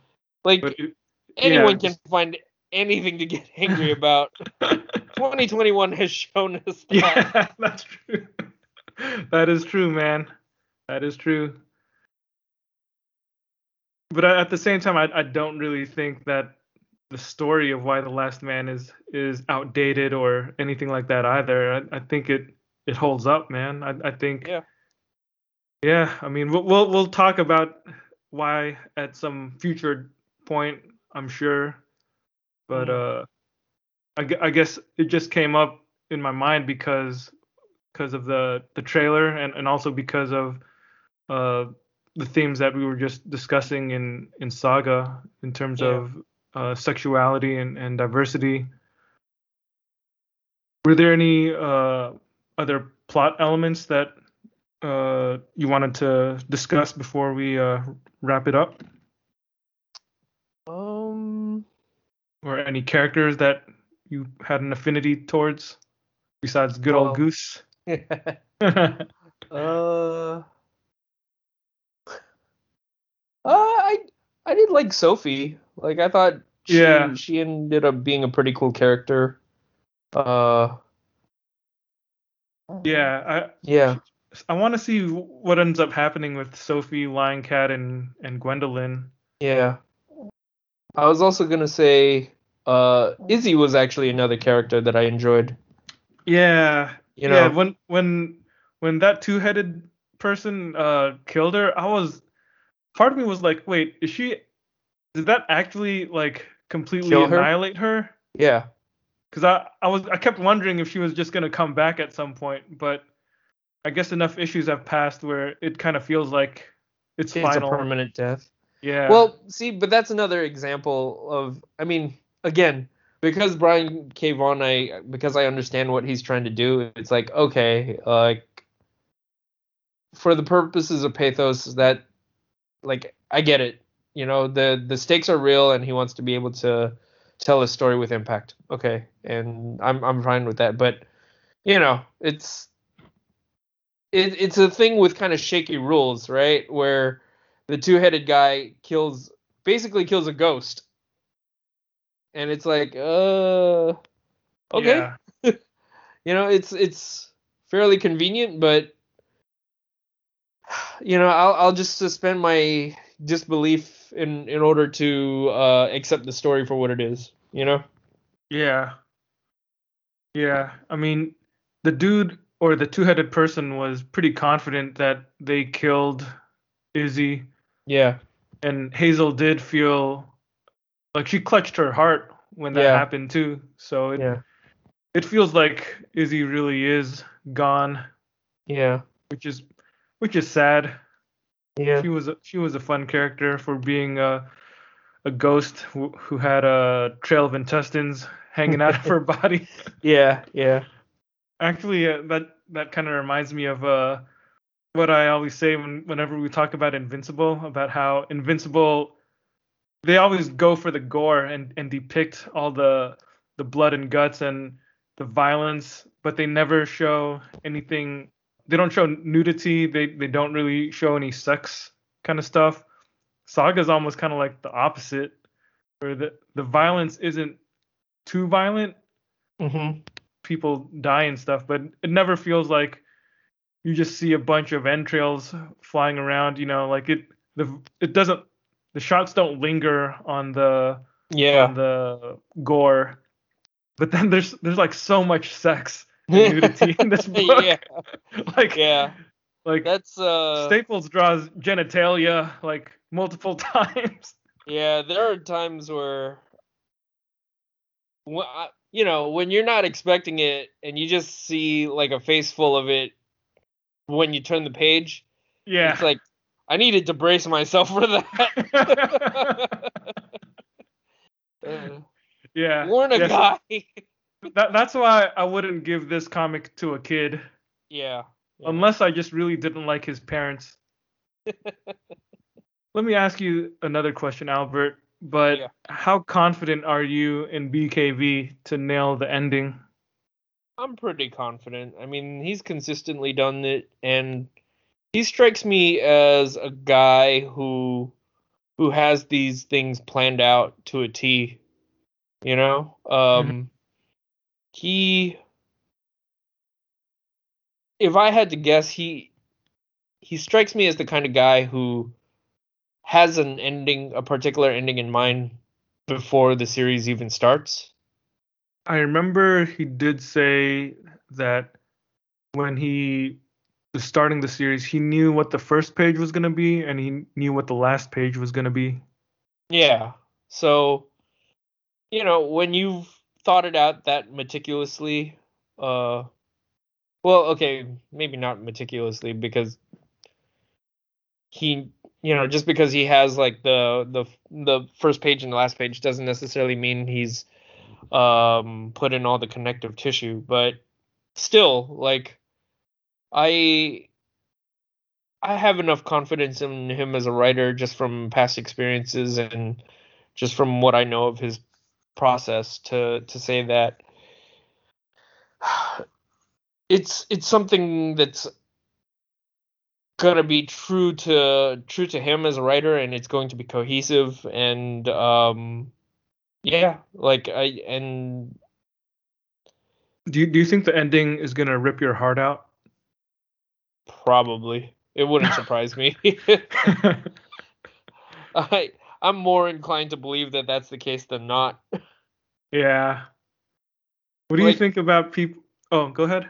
Well, I was gonna say, I mean, we've we've already gotten to a point where he he's done some pretty heavy emotional damage. So I I guess I am Yeah. kind of curious what more he can do after that. Yeah, yeah, exactly. I mean, like Robot, Prince Robot, or Sir Robot, whatever you want to call him, and Marko were two of the main characters this whole time, and like Yeah, the last two issues, both of them meet their Died. end. Yeah, Yeah. so it's like, dude, how, and yet like he's always introducing new characters too. Like, so Yeah. I I do wonder who's gonna show up and what's he gonna create in in the second half of what are Yeah. they gonna create in the second half of this story? Like, I'm just so curious, man.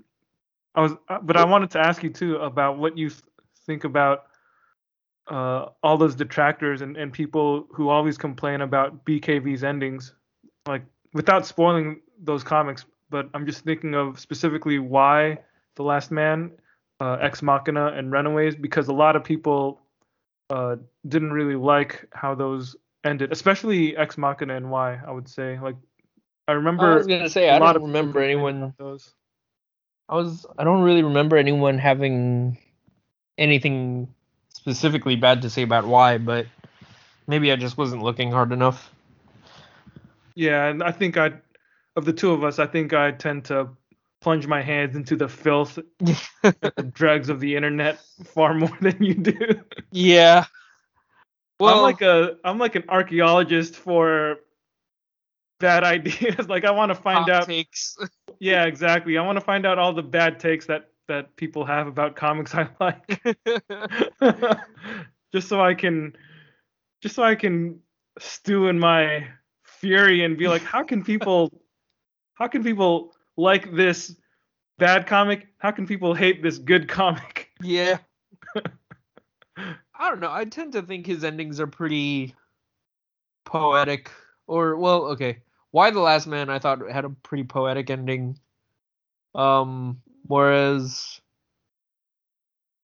I felt that with Ex Machina I was satisfied with it, you know? Like Mm. I I still don't see why people don't like it, but okay, whatever.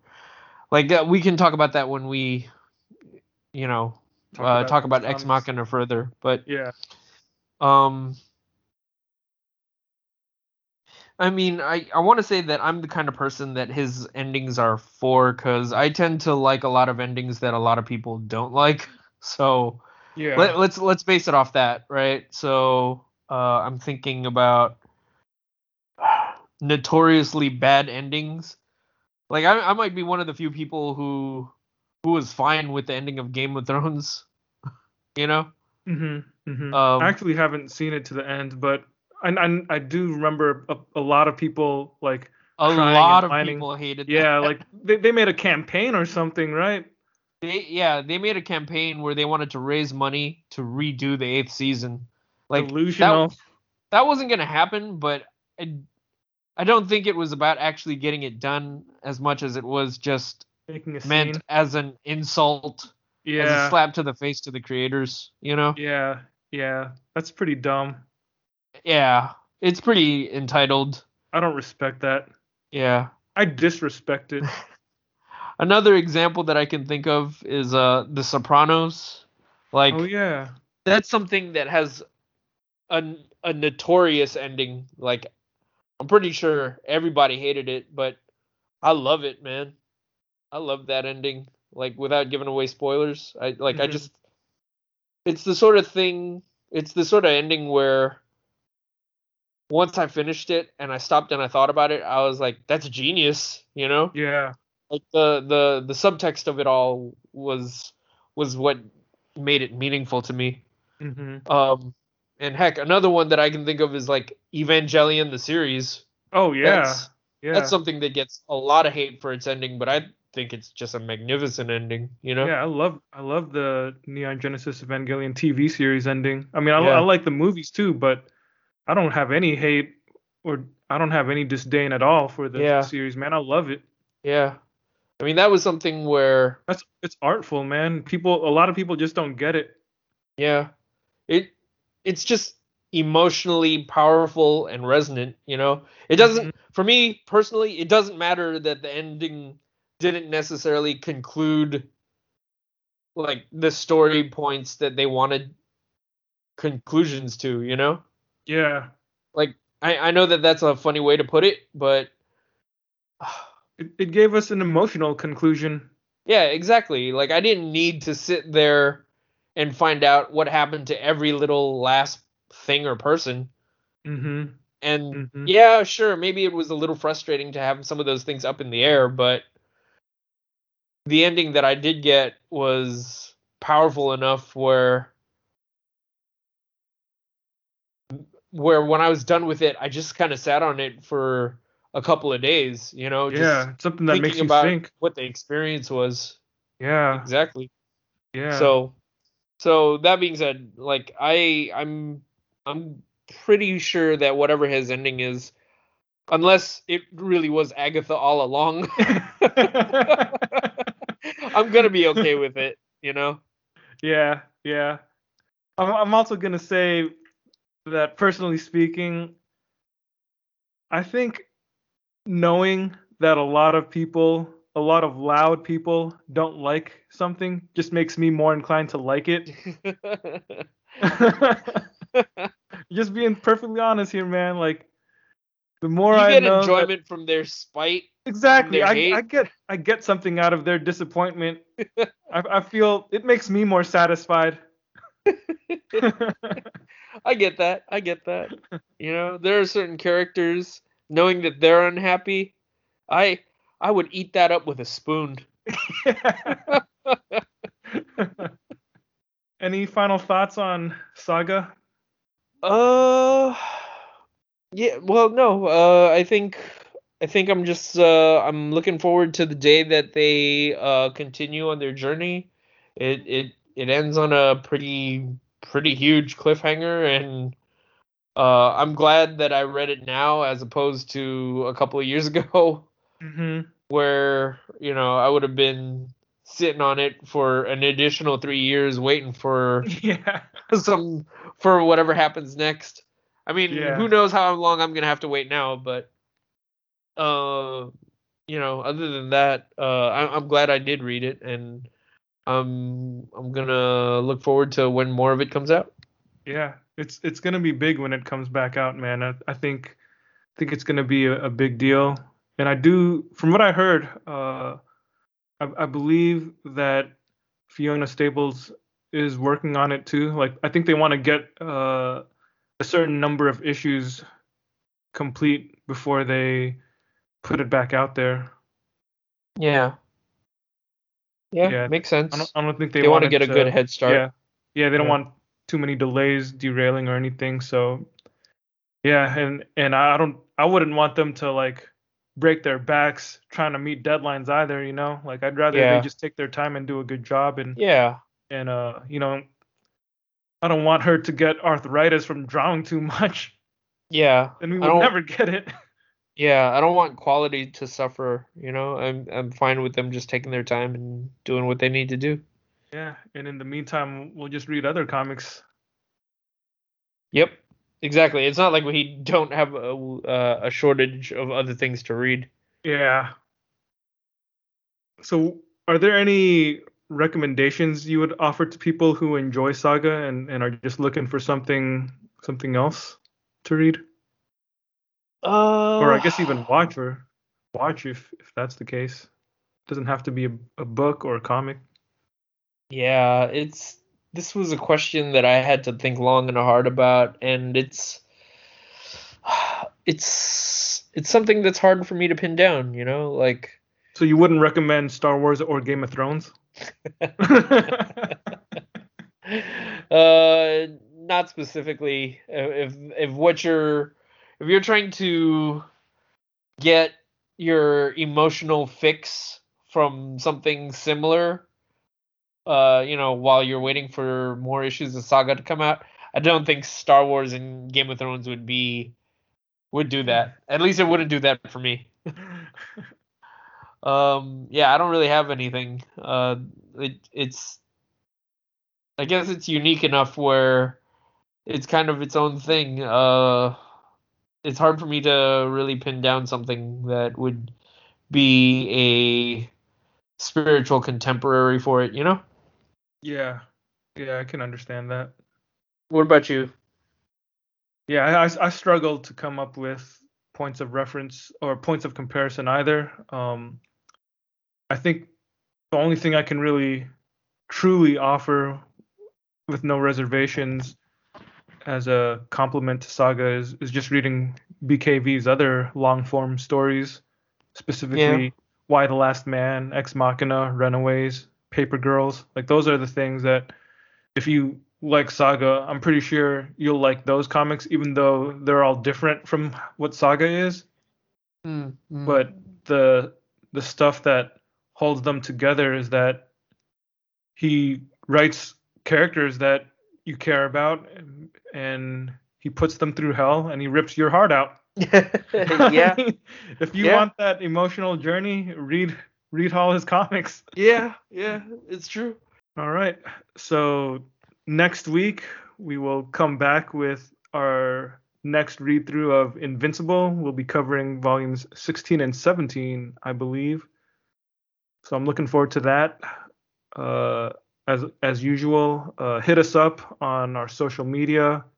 We're always posting stuff on Instagram. On the probably post a bunch of pictures from Saga to accompany this episode, as well as random pictures of whatever whatever we happen to be reading. Maybe Albert will be putting up some pictures of his dog. Those uh yeah are the between the gutters Instagram has become my the unofficial home of pictures of my dog. yeah, if you want more dog pics, reply to our comments and tell you got to demand them from Albert. All right, everybody. Uh, oh yeah, you can email us at between the gutters podcast at gmail.com. Okay, and we are signing off. Thanks for listening. Peace out. Bye, guys.